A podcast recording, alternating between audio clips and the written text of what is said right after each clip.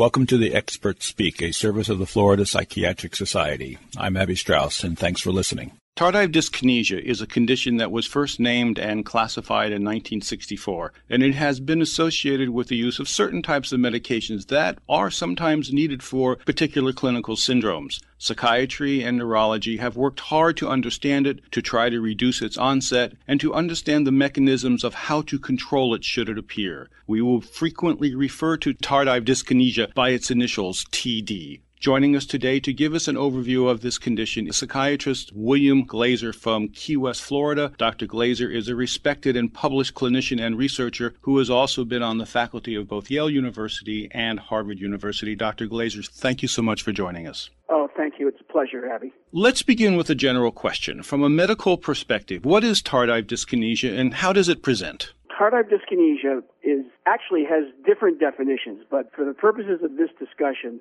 TD is chorea. Some people refer to tardive dyskinesia in a broader sense because there are other movements that can be caused by long-term exposure to antipsychotics. But I like to be as precise as I can, and so neurologically, the movements of TD are chorea. Chorea is a dance-like, worm-like movement tough without video to really make the point, but it's say to be contrasted by a tremor, which is a regular jerky movement that we're very familiar in seeing antipsychotic treated patients. Chorea is a smoother movement.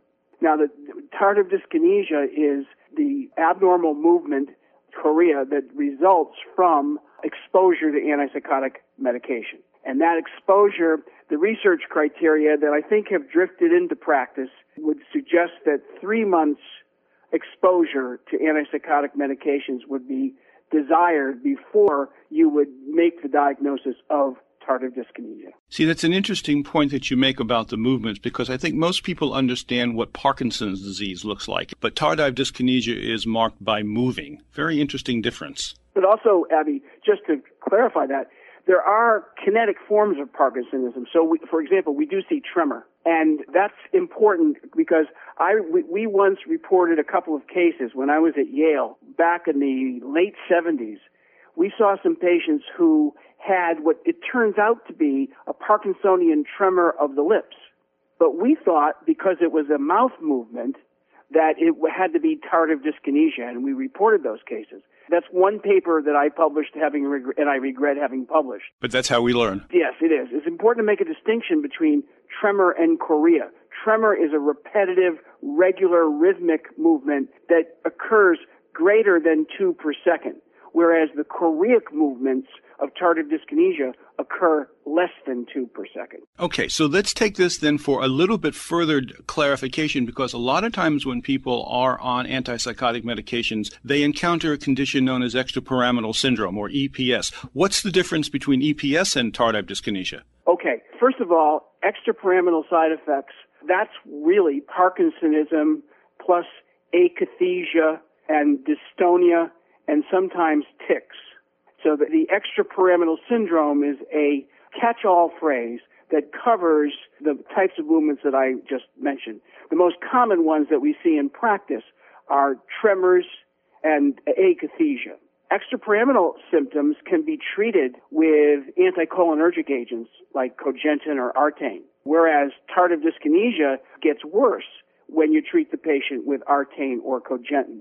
So there's a very real difference. Also, the other difference, obvious one, is that the extrapyramidal symptoms usually are going to appear within days to weeks of the patient taking the medication. In the case of tardive dyskinesia, as I've already said, it's usually a three months or longer before the movements appear.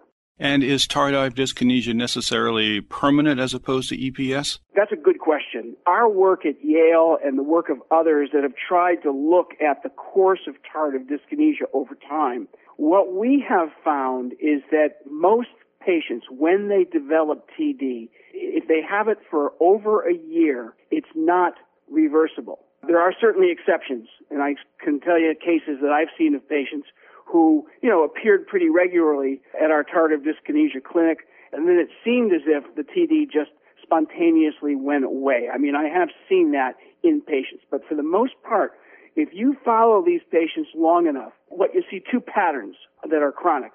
One pattern is it's a low grade ongoing movement disorder, and the other pattern is it's intermittent.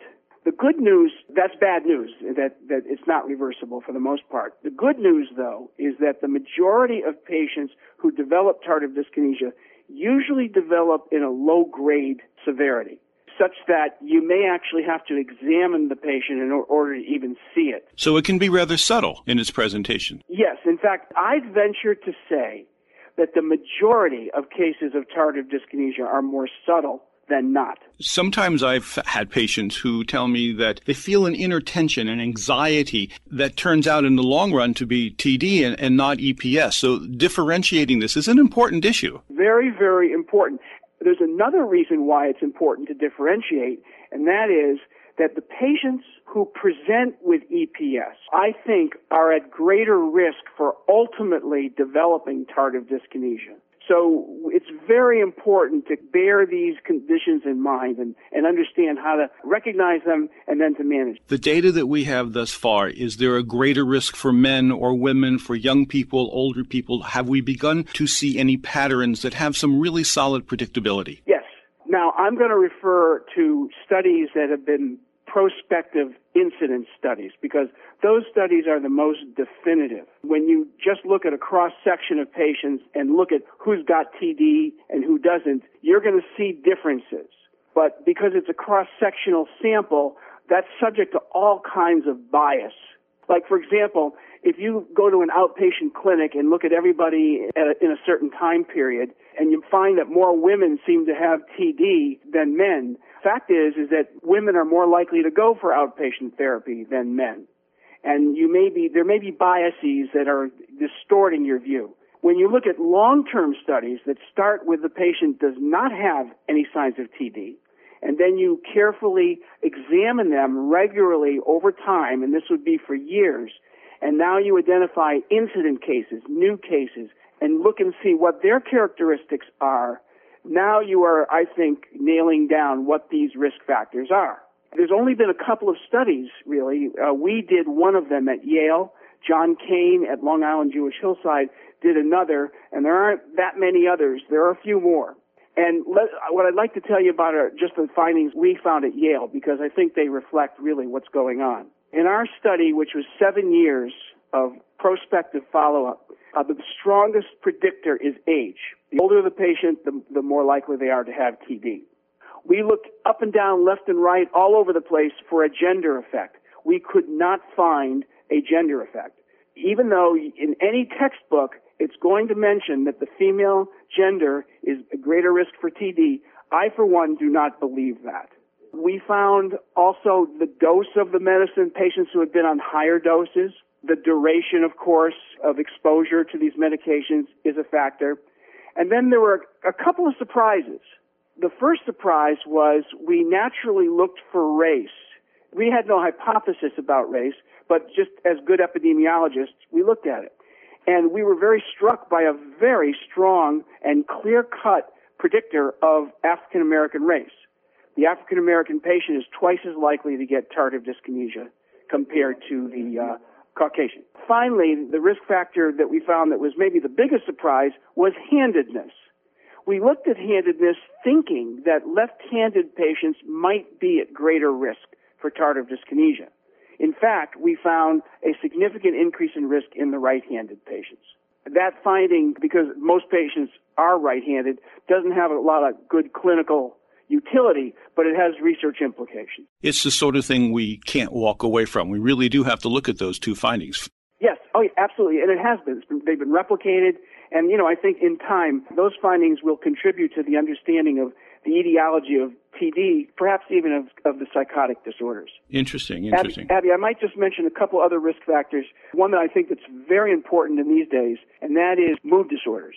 We didn't really find it in our study, but it's been reported enough that I want to mention mood disorders like bipolar disorder or depression.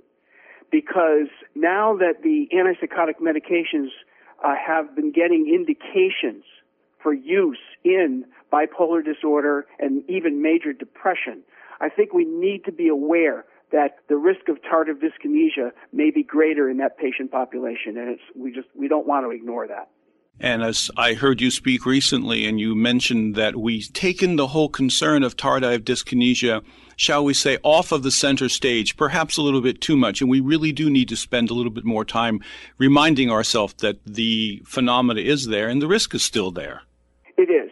And it is there with the second generation antipsychotics. You know, I think we were very pleased when the second generation antipsychotics came out, and I think it's fairly clear they have less liability to cause extrapyramidal or Parkinsonian side effects. And the assumption has been that with that reduced risk for EPS, there would be a reduced risk of TD. Well, that hasn't been proven yet. And the fact is, the labeling from the FDA for the newer generation antipsychotics is the same labeling as for the first generation antipsychotics. And the fact is, there are cases that are appearing. I get to see some of the worst ones as an expert in this area. I've heard through the, the malpractice I have seen through the malpractice process some very unfortunate cases. Patients that get to malpractice, those are the ones that are very, very severe. I saw recently a patient on aripiprazole or Abilify who was being treated for depression. The Abilify was being used for the new indication. And unfortunately, this woman developed extremely severe tardive dyskinesia, tardive dystonia.